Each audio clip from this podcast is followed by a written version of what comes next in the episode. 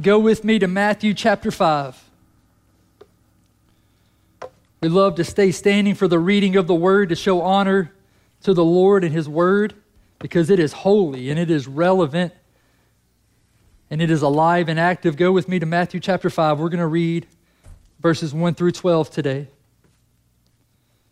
If you have Matthew 5 or you want to follow along on the screen, but you're ready, say, Let's go. Seeing the crowds, Jesus went up on the mountain. And he sat down, and his disciples came to him. And he opened his mouth and taught them, saying, Blessed are the poor in spirit, for theirs is the kingdom of heaven. Blessed are those who mourn, for they shall be comforted. Blessed are the meek, for they shall inherit the earth. Blessed are those who hunger and thirst for righteousness, for they shall be satisfied. Blessed are the merciful, for they shall receive mercy. Blessed are the pure in heart, for they shall see God. Blessed are the peacemakers, for they shall be called sons of God. Blessed are those who are persecuted for righteousness' sake, for theirs is the kingdom of heaven. Blessed are you when others revile you and persecute you and utter all kinds of evil against you falsely on my account. Rejoice and be glad, for your reward is great in heaven, for so they persecuted the prophets who were before you. Let's pray before we're seated today. Father, again, we come to you as your children, and we're asking, God, that you would reveal to us exactly what you want to say to us, that you would speak, Lord, for your servants are listening. We open our hearts to receive this word. May this word that is a seed be planted deep into our heart. We hide it in our heart that we might not sin against you, Lord. But we open our hearts to receive it so well, God, that it springs forth and bears fruit a hundredfold, God and that it would draw people into you. The fruit of my life, this, as they see Jesus in me and through me, and the fruit that I bear, God, they would taste and see that the Lord is good. And so, Father, speak to us today. In Jesus' name we pray. Amen. Amen. You can be seated today. So, we've been taking time now to look through the Sermon on the Mount.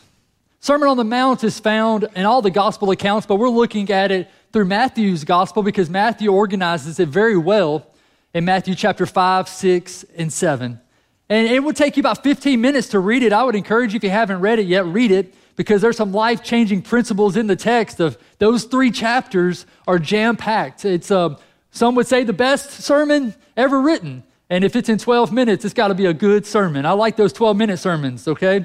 And, uh, and so Jesus lays down this new kingdom he tells them that this kingdom of heaven is at hand, it is right now.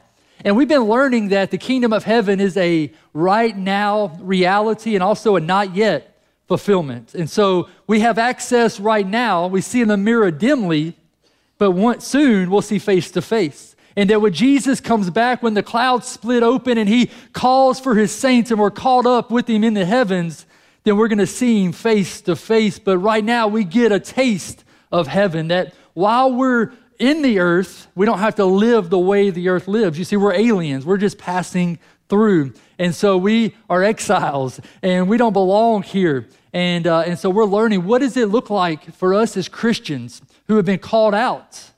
We've been pulled out of this. How does it look like in our life? How does it play out for us to live in the kingdom of heaven? And Jesus starts the sermon with what we call the Beatitudes it's the blessings Blessed are you, happy are you, fulfilled are you when, and he lays it all out. And we learn that these Beatitudes, they're building off of each other. That it's just building up and building up. And, it, and if it's building, then it's got to get to a grand finale, right? And today we're at that grand finale where he says, when you live these types of ways, blessed are you one through seven, you're going to get number eight. And that is, blessed are you when you are persecuted. And you, persecuted, like I didn't sign up for that one. Like that's not what I what I thought Christianity was going to be about, right? You, has anybody seen any persecuted scriptures on on, on Facebook, or is your tag reference uh, persecuted uh, scripture, or do you do you put it on your wall? Like no, you don't see those kind of scriptures. But the reality is is that this text is full of scriptures that tell us that when we forsake the world for the cause of Christ and we live out this book right here, there will be persecution. there will be suffering, there will be opposition. And so we see here that Jesus is showing them something so countercultural. And now, as we zoom in on these, uh, this last blessing, if you will, some separate it and say there's nine beatitudes. Some say there's eight, and they put them together. For today's text, and since it's so countercultural and so radical, and I don't even want to experience persecution, let's let's put them together and act like God just gives us a double blessing if we are persecuted because he says in verse 10 and verse 11, blessed. So maybe if we're living out this life and we experience uh, persecution, maybe we'll get a double blessing, okay? maybe it'll help us a little bit. But this text that we're zooming in on today tells us that blessed are you when you're persecuted for righteousness' sake, for theirs is the kingdom of heaven. This, he goes on to tell you what that looks like. Blessed are you when others revile you. I love that word there. It actually means like they're, they're growling at you, like a, like a dog would, showing their teeth at you and persecute you and utter all kinds of evil against you falsely on my account. And so the Bible's clear that we are going to be persecuted. He didn't say when, or he didn't say if you are, he said when you are persecuted. Just some other scriptures just to show you. There's so many, but uh, we see some in Timothy, first or second Timothy actually. Chapter 3 tells us Indeed, all who desire to live a godly life in Christ Jesus will be persecuted. Wow, I didn't sign up for that one.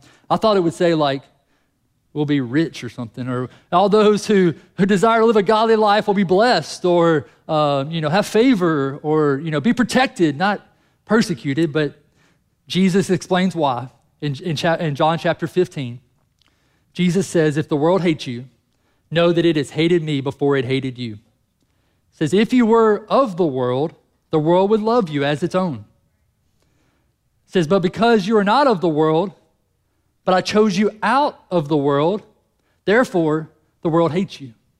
He's saying that since you now have surrendered over to Christ, you've come from darkness to light. He's like, I'm snatching you out of this, out of the darkness, out of the grip of sin and depression and, and all the things that, that keeps you bound. He said, and the world don't like that.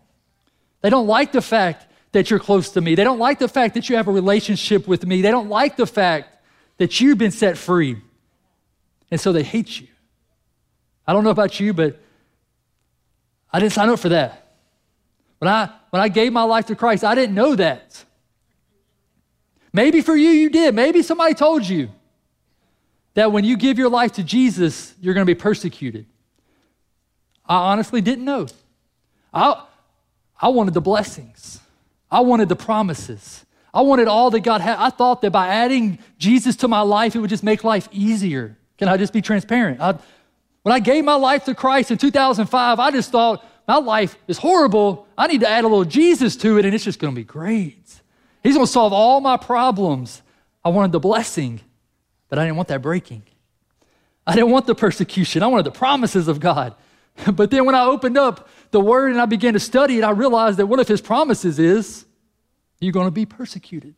You're going to suffer for righteousness' sake. You're going to, you're going to face opposition because the world's going to hate you if you live according to this. Does anybody still want to be a Christian today? Come on, have you counted the cost? Does the cost of Christ, does the, does the glory of the Lord outweigh anything that the world will throw at you? It does. It does. When you taste and see that the Lord is good, when you, ta- when you experience His glory and behold His majesty, then it doesn't matter what the world does to me. Greater is He that's in me than He that's in the world. And so, so this text is telling us that there is no comfortable Christianity. That when Jesus called you, the call of Christianity wasn't a call of comfort and come and just enjoy, it was a call of crucifixion. to follow me to the cross. And so, as followers of Jesus, we've got to fix our theology on suffering. So often the church doesn't want to talk about suffering, but these, these scriptures are full of suffering, of loss. And the Bible would tell us that, that anyone who has experienced loss, they've lost family, houses, homes, possessions for the sake of the gospel, will not only receive so much in this life, but so much more in the life to come eternal life. And so, while there is persecution, while there's trouble, while we will experience opposition, there is a reward to this, and it is eternal life. It is a heavenly reward. Reward that when you uh, when you live the Christian life and you're persecuted, it says, "Great is your reward in heaven." It's just racking it up, racking it up, racking it up. Your reward in heaven is great, and so we endure for this. And so Jesus tells them, tells them that if you live for this gospel, if you live for this message, you will experience persecution. And you might say, Well, Michael, I've been a Christian for 30 years and I've never experienced persecution. Michael, I've given my life to Christ. I've, I've done all the things. I've lived in this world and I'm, I'm safe. I'm protected. This is America. I've never experienced that. Well, if that's you today, can I just encourage you that maybe, maybe your light's not shining in the darkness as much as it should. Because if you are letting your light shine in the darkness, the darkness will hate you. There will be opposition. Maybe we're not fulfilling the Great Commission like we should be, taking it into the, to the world, to all nations. And so, this call of Christianity, if we're going to live this out, if we're going to be obedient to this, then we are going to experience persecution. And so, today, I, what I would like to do is is to take it from a different angle. Today, honestly, the message is a little different. I'm looking at the text from a different angle. And I want to help us today because when we stand up in our country, we stand up in our nation, we stand up in our city, when we stand up and we live out this, friends, I hate to say it, but we're going to be persecuted. We live in a time right now in America that is, we're not protected because we're American. This isn't a Christian nation. This is not even a post Christian nation. This is an anti God nation. This is anti Christian nation. And if you live this out, you will experience persecution. And so, what I would like for us to do today is for us to be prepared for it. I want us to be prepared for persecution because if you are prepared for it, it helps with your response to it. That if I can prepare for what's coming, that I know how to appropriately respond to the persecution. I know how to respond to it. And so we're going to talk about preparing for persecution. And as we all think about persecution, our mind immediately goes to places over the ocean, across the world, places that in the Middle East or in Asia or, or places like that where they are experiencing extreme persecution. That when they give their life to Christ, they have to count the cost. Because that when they give their life to Christ in many places around this world, that means that they, have, they lose their family. They lose their inheritance. They are exiled. They are hated. They are persecuted. They are stoned. They, they risk death and imprisonment. I know when Tony, my wife Tony, and myself were missionaries in Vietnam, it, it is against the law to preach the gospel. It, it, the underground church is, is all thriving in Vietnam, but you can't just erect a church and, and have church like we're doing right here. They, they had to count the cost. And as we were ministering and discipling and talking to people, every single story, every one of them, was that when I gave my life to Christ, I left everything. I left my parents, my family, I left my inheritance, I left my friends. Everybody hates me because I turned to Jesus Christ. And I just have to wonder, I wonder about myself that if I was to ex- experience that great of loss and that much persecution and risk imprisonment and risk being beaten, would I still say yes to Jesus? And so today we have to be understanding and realize that persecution is the reality for Christians. That some 365 million 365 million Christians were persecuted for their faith last year. That 5,000 Christians died because of their faith in 2023. 5,000 confirmed, documented. You'll read some, some statistics, they'll say 100,000 died, but they're just estimating. There are, that I know of confirmed statistics from Open Door, a website that tells you they, they, they confirm it all. 5,000 Christians lost their life last year because of their faith. Attacks on churches have skyrocketed in 2023. Matter of fact, there's, it's sixfold, it's up sixfold. Persecution on Christians is up sixfold from 22 to 23. That almost 15,000 churches or church properties were targeted last year That in China, over 10,000 churches were closed. That in India, churches are being raided by violent, violent mobs. That in Algeria, there was only 47 Protestant churches. Now there's only four. And so the reality of persecution is real. Maybe it's not a reality for your world, but it is a reality for so many across this planet. And so it's our goal today to prepare for what's coming, to prepare for the persecution. And God, we're going to pray that it doesn't happen. We're going to pray that we don't have to suffer like the people around the globe, the people in India, the people in the Middle East. But as I was looking at stories and testimonies and reading of all these people that have endured so much suffering, you know what their prayer was? Their prayer wasn't, God, help me, God, get me out of this. I read more than once that their prayer was help the American church realize what is coming. People who are losing their life for the sake of the gospel are praying for you. They're praying for me that we would open our eyes and see the path that we're heading down. Now, I told you it's a little different today. But I want us to talk about that and prepare for persecution. And maybe for you, you're, you're, you have a little narrow minded view of persecution like I used to have, where I wasn't experiencing persecution unless somebody was trying to shoot me or hang me or stone me or, you know, torture me. But let's define that today. What is persecution? Persecution simply is any hostility, any hostility, any kind of opposition that you experience as a result of proclaiming the name of Jesus Christ. It can look different around the globe, it can look different here in America. Millions of people face it every single day, and some face rejection, isolation. Some are shamed, or some are lied about, or some are cut off from their people. Others are denied basic necessities like water and food and health care. And yes, some do experience violence, abuse, and imprisonment, and even death for their faith. So we see that, that persecution is a broad term. That's why Matthew chapter 5, verse 11 clarified a little bit of it for us and tells us when they utter things against you and revile you and slander you and, and lie about you, that is also persecution. And so when we experience it, why would we experience it?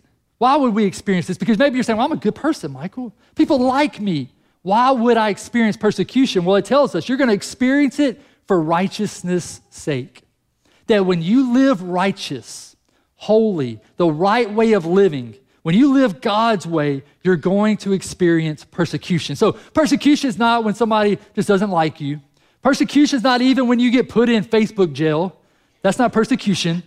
Persecution is when you live out this word, you live righteous, and then people come against you for that. And so we see, we see, we've been seeing for weeks now what it means to live righteous. As we go through these Beatitudes and add these to our life and, and make these who we are, that is righteous living. And so we see that when we live righteous, holy, God's way, then we'll experience persecution. And today I want to help us understand better why we're persecuted. And so I want to make this point persecution is not personal, but it's spiritual.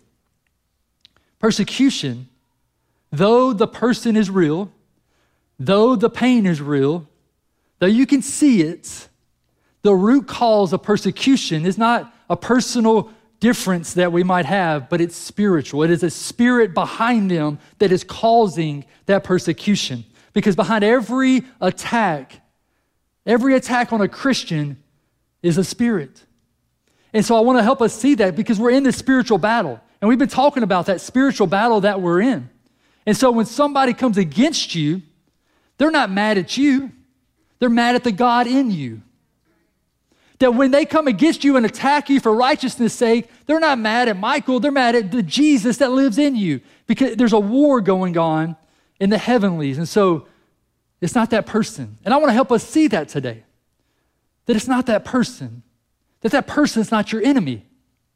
That that person is a human just like you, but the Holy Spirit lives you, it lives in you, and the Holy Spirit doesn't live in them. And our and our goal is for us to, to live, live our life so bright that even when they are persecuting us, hating us, reviling us, uttering all kinds of things against us, that they would still see the goodness of God in us.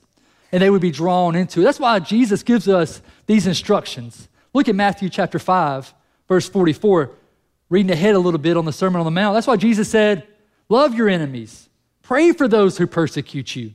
And then on in Romans, Paul says, Bless those who persecute you, bless and do not curse them. Why?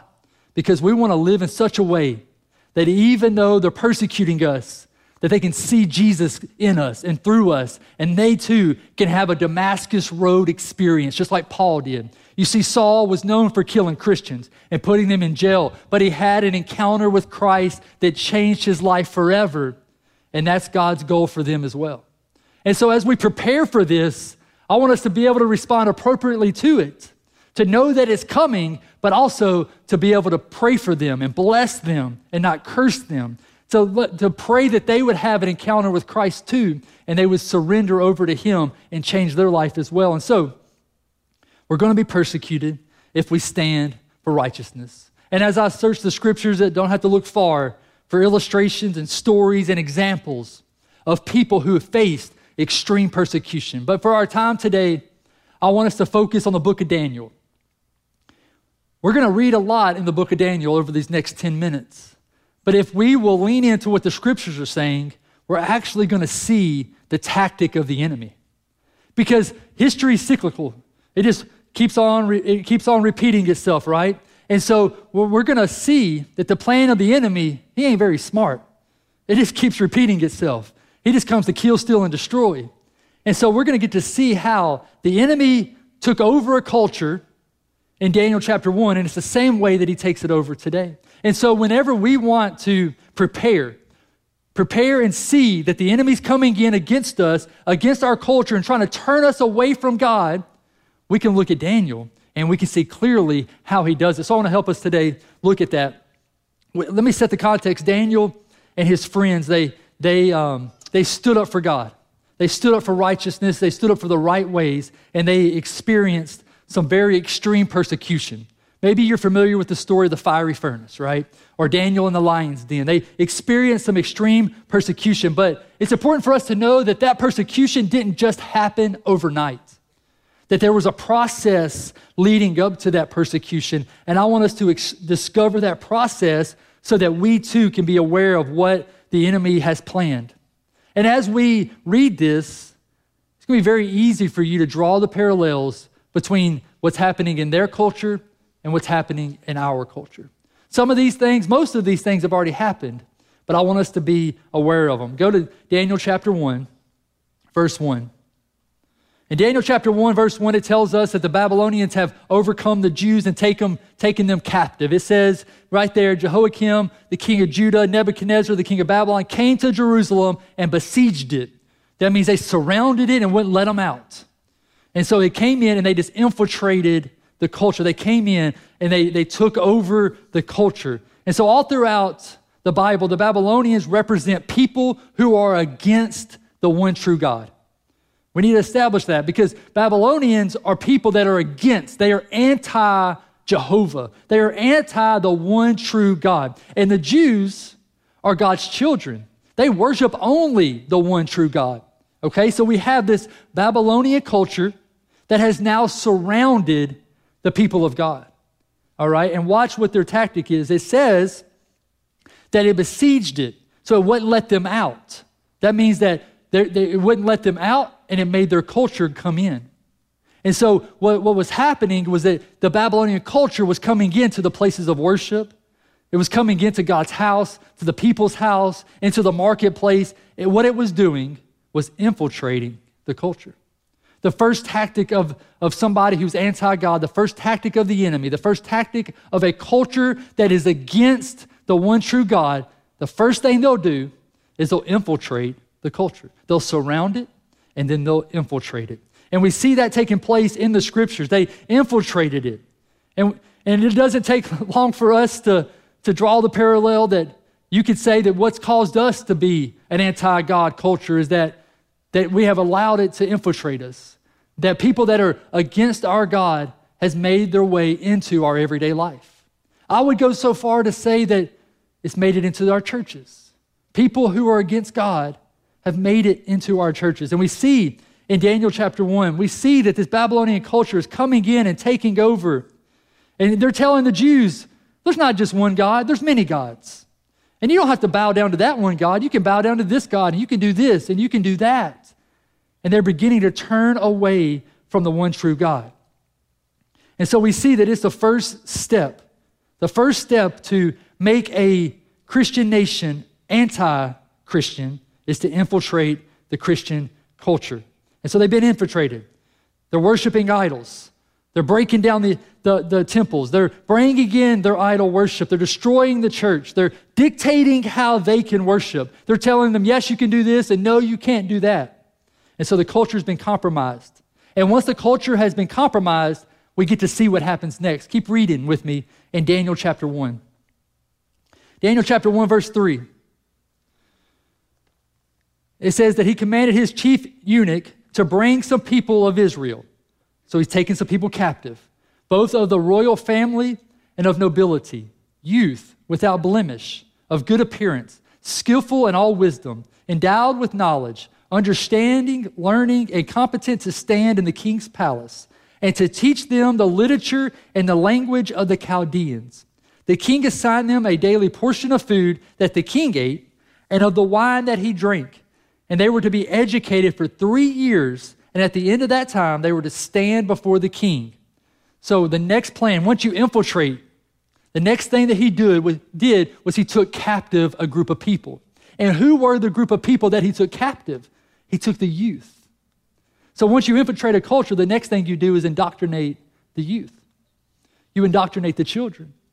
The Bible says that they took them and they taught them their ways. They taught them their ways. Can you see the, the comparison of what we live in today? There's a culture that wants to overwhelm the people of God, that there's a generation that the enemy would love to take captive and to move away from the one true God. And a lot of times we're unaware of the plan of the enemy. We're unaware what happens in our children's lives. We're unaware of what they're being taught and what they're exposed to in the culture with social media, with school, everything. We're just unaware of everything. But we see the tactic plainly. We see what the enemy wants to do. He wants to infiltrate, and then he wants to indoctrinate. And when we see that, we're on the road to persecution like the Jewish people were. They were on the road to persecution. And so it says that he taught them in the ways of the Chaldeans. The Chaldeans. Who's the Chaldeans? Well, yes, it was a people group, but also the Chaldeans represented demons. The Chaldeans represented demons. Look it up. When you look up in different Bible dictionaries that describe different people in the Bible, many of the Bible dictionaries under the word Chaldean says, as it was, demons. Demons. And so, not all, and, and, and King Nebuchadnezzar was the king of the Chaldeans. And so the Jewish culture would even say that Chaldeans were some of the first people to be demon possessed that it all originated from the Chaldeans, that the demons were the first, Chaldeans were the first people they embodied. And so when he took the youth captive and he taught them in the ways of the Chaldean, it wasn't just science, math, and arithmetic. He was teaching them in the ways of a demonic teaching that's anti God. We got to be aware of it. We got to understand that when an anti God culture comes in and infiltrates the culture and indoctrinates the youth, they're not just teaching them math, they're not just teaching them how to read. You've got to be aware of the Chaldeans. And so we see that the point is this that there is a direct attack on youth to indoctrinate them in the demonic teachings that are anti God. And then, once they've indoctrinated them, look what they do next. In, in Daniel chapter 1, verse 6, it says, Among these were Daniel, Daniel Hananiah, Mishael, and Azariah. You didn't know that was their names, did you? Of the tribe of Judah, and the chief of the eunuchs gave them names. Daniel he called Belshazzar, Hananiah he called Shadrach, Meshach he called uh, Mishael he called Meshach, and Azariah he called Abednego. So what did they do after I infiltrate, after I indoctrinate? I changed their names. I changed the people's identity. That the next tactic of the enemy is to try to change your identity, to try to label you and try to tell you who you are. Because if I can get you away from what your God says, then I can make you believe anything.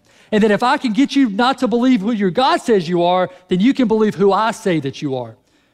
And so often in our culture, we live in a time today that people are so confused about who they are because they've heard different stories. They've been turned away from what God says that they are. And can I tell you, you might can change my name, but you can't change my nature. You can't change who's inside of me. That the kingdom that I live in is not greater than the king that's inside of me. And so we must understand we can't fall trap to people trying to change who we are, trying to cause us to question and doubt and confuse. And so we see the attack. We see the plan is clear, and, and Daniel saw it. And so maybe you're like Daniel, and you're like, what is going on? What do I do, God? I see what's happening. I see the plan unfolding before our eyes. I, I oftentimes think maybe it's a little too late. God, what do I do? Well, Daniel did what we should do in Daniel chapter 1, verse 8. It says, But Daniel. All this was going on, but Daniel. But Daniel resolved that he would not defile himself with the king's food or with the wine that he drank. He resolved. That word right there means to make your heart firm, to make it fit, fixed, to make it set. So when, when him and his friends are being offered food that would defile their body, they refused. When they were told to worship gods that weren't their gods, they refused. And when they were told to pray to idols, they said, No, we will not. And so that's why they experienced persecution. They made a decision to stand when everybody else around them was bowing. They made the decision that I will not compromise on what the Word of God says. And can I tell you, church, that there are people in the church that are compromising that which is uncompromisable. They're questioning that which is unquestionable. They're doubting that which is undoubtable, that the Word of God is true that the Word of God is real and it's relevant to our life. It's a lamp unto my feet and a light unto my path. It does not change. It is the same yesterday, today, and forever. And so Daniel stood up. He stood up. He stood up and he said, Enough is enough. I resolved in my heart, I'm not going to do it. And that decision came at a cost. Just like we talked about earlier, that the decision to follow Christ, you got to count the cost. Daniel had to count the cost. The decision to live for Jesus comes at a cost. And so when they were infiltrated, indoctrinated, and Daniel and his friends stood up against that, against the culture, against the indoctrination, against the attempt to change their identity, the Bible shows us clearly what's going to happen next. You're going to be persecuted. You're going to be persecuted. Maybe you know the story, but King Nebuchadnezzar calls for everybody to bow down, to worship the false God to worship this golden statue. And Daniel's three friends, they won't do it. And so somebody tells on Daniel and his three friends. They snitched on him, brought him to the king. And King, king Nebuchadnezzar said, What in the world is going on? If, why won't you bow down? I'm going to let it happen one more time. I'm going to give you one more chance. And if you don't bow, you're going to burn. You see, the last tactic of the enemy, when you stand in the face of the enemy and say, Enough's enough, I'm standing firm, the last tactic that he has is intimidation. That he will intimidate the faithful. If you don't bow, you'll burn. If you don't do this, there's repercussions. If you still do this, you're going to get fined. If you do this, you're going to be imprisoned. If you do that, and they're always trying to intimidate you. You know, I find it funny that when King Nebuchadnezzar originally took the youth, he took over 10,000 youth, but yet there was only three that wouldn't bow. There was only three that wouldn't bow. Daniel and his friends chose not to bow. And so the enemy, the enemy of this world, the enemy against God, that's against God, that's waging war against God, is coming against us, trying to kill, steal, and destroy. And they're trying to intimidate, to cause us to fear, to cause us to panic. But the Bible told us that as followers of Jesus, it's going to happen. And we don't rejoice in so like we don't we're not we're not happy because we suffer. We're not looking for pain. We're not like, oh, I love the pain. I enjoy the pain. No, it's because Jesus is so worthy. And our hearts delight in the fact that we identify with him. And so we get to see the response of these three Hebrew boys in Daniel chapter 3, verse 16. Shadrach, Meshach, and Abednego answered and said to the king, O king, O Nebuchadnezzar, we have no need to answer you in this matter. But if it be so, our God, whom we serve, is able to deliver us from the burning fiery furnace. For he will deliver us out of your hand, O king. But if not, be known to you, O king, that we will not serve any other gods or worship the golden image that you have set up. He said, even if you don't, even if God doesn't, I'm still not going to do it. I'm not going to shrink back. I'm not going to compromise. Your intimidation won't work for me. They were willing to die for their king. That's the cost to follow Christ. Being willing to die, to go to the grave, to be crucified. I know that's not popular. I know it doesn't draw a crowd. I know it's not something tweetable and something you can put on your refrigerator. But that's the cost of following Jesus. And then in verse 19, at this news, King Nebuchadnezzar was filled with fury, and the expression of his face changed. I think it's interesting that the Bible put that in there. It, it, confirms the fact that the Chaldeans represented demons, because that right there literally means the image of his face was altered because he was demon possessed. He was filled with fury. The expression of his face, face, face changed, and then he did something out of character. Another quality of somebody who's demon possessed. He ordered the furnace that's already hot, it's already going to burn you up. He ordered it to be hotter seven times. Doesn't make sense. If you keep reading, it talks about how he bound them up. Well, the ropes are going to burn. Why bound, why bound them up? He was doing out of character thing. They were, they, were, they were thrown in. They counted the cost. But thankfully, we know the end of the story. In verse 24, it says that King Nebuchadnezzar was astonished. He rose up in haste. He declared to the counselors, Did we not throw in three? And they said, Yes, King, we did. And he answered, But I see four. Four men unbound, walking around in the midst of the fire, and they are not hurt. And their appearance, the appearance of the fourth is like a son of God. And then verse 26, King Nebuchadnezzar came near to the door of the fiery furnace, and he declared, Shadrach, Meshach, and Abednego, servants of the Most High God, come out, come here. And then they came out of the fire. And then it goes on to tell us that the fire had not had any power over them. The hair of their head was not singed. I love the details. The cloaks were not harmed. Not even the smell of fire came upon them. You see, in your persecution, you will discover divine protection. That you might know God as healer, you might know Him as Savior. He might have provided for you in ways that nobody else could provide. He might have healed your body in ways that you can't even explain. But in, in the persecution, you will discover him as your protector, as your strong tower, that the righteous run to him and they are safe, that you can experience divine protection. And then I want, my last passage I want to read, I know it's a lot of scripture, but this is just my prayer for those who would persecute Christians. You know, we're supposed to pray for them. We're supposed to pray for them and not curse them. This is what I'm praying would happen all across the planet as people persecute Christians. Verse 28 says, Nebuchadnezzar answered and said, Blessed be the God of Shadrach, Meshach, and Abednego. Bless that God who sent his angel and delivered his saints, his servants, who trusted him and who set aside the king's command and yielded up their bodies rather than to serve and worship any God except their own. Therefore, make a decree. Any people, nation, or language that speaks against the God of Shadrach, Meshach, and Abednego shall be torn limb from limb. Their house is laid in ruins. There, for there is no other God. That's what I want them to say. That there is no other God who is able to rescue in this way.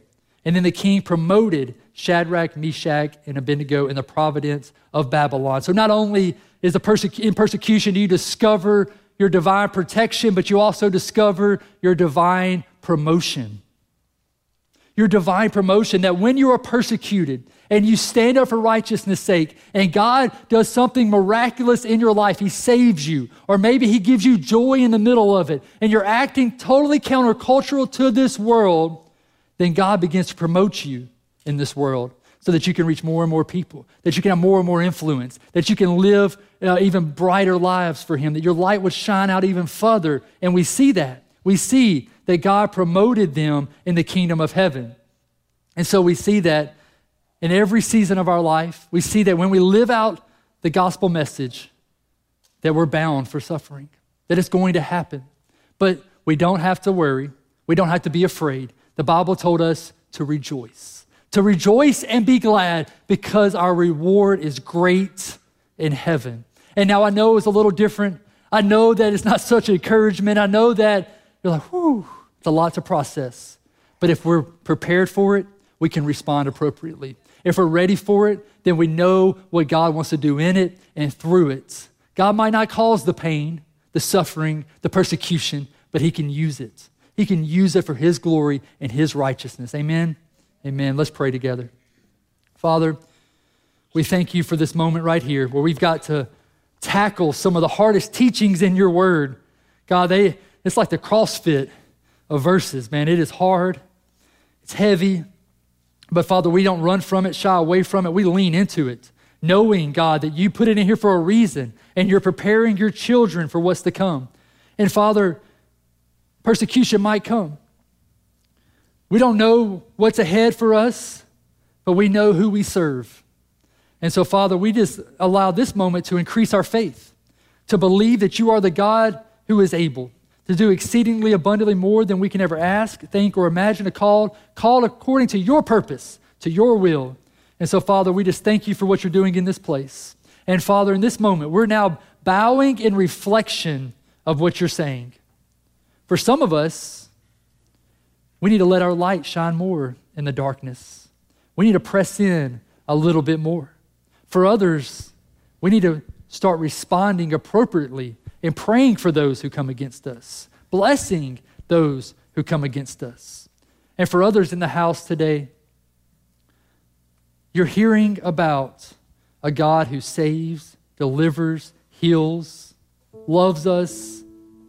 But the reality is, is that you feel far from him. And in this moment, others are reflecting and letting the Holy Spirit speak to them. But you've never heard God speak to you. And you're far from Him, or you're distant from Him. But in this moment, through the Holy Spirit and His, His power and what He's been doing in this service, you know that God is drawing you into a relationship with Him. And today is the day that you're going to surrender to Him and receive a new life. Receive forgiveness, receive freedom, receive what you need to live out this walk. You've counted the cost, and it fails in comparison to you being in the presence of the Lord and walking out the plan and the purpose that He has for your life. And so, as others are bowed in prayer, in just a moment, we're going to respond by, by worshiping more. Some will come to the altar, some will come to the prayer team. Some will just give it their all in their seats. But your next step in this moment is that you need to give your life to Jesus Christ. If you're in the house today and that's your next step, I would love to pray with you. I want to include you in a prayer that we're all going to pray in just a moment, just to, to celebrate. And I would, I would challenge you, if that's your next step, to go to the prayer workers. Share that with them. Let them pray with you, give you resources. Let them put some material in your hand. Let's do this faith thing together, but you're in the house today and you say, That's me. I'm giving my life to King Jesus today. Would you just slip up your hand real fast? Let me include you in this prayer. I see your hand. Anybody else? I see your hand. Anybody else? Today's my day. I'm giving my life to Christ, giving it to King Jesus. I see your hand. Anybody else? All over this house, could we just stand to our feet together? We're going to we're going to just pray to the Lord. We're going to celebrate. Matter of fact, right now, would you just lift up a praise to Jesus for those who just gave their life to Christ? Let's pray together and let's respond in worship. Father, right now, we just thank you for who you are. We thank you for your word. We thank you, God, that we're more than conquerors through Christ Jesus. We thank you, Lord, that you're for me and not against me. And Father, you are worthy of all praise and honor and all adoration. And so, Father, for those who just lifted their hands, surrendered, confessed with their mouth that you are Lord, they believe in, in their heart that you rose from the grave, God, I'm thankful that they're saved. And so, Father, I'm thankful that, that you have a plan and a purpose for them. Reveal it to them, oh God. And Father, just come now and inhabit the praises of your children as they lift you up. And it's in Jesus' name we pray. Amen. Amen. Come on, let's respond to the Lord today.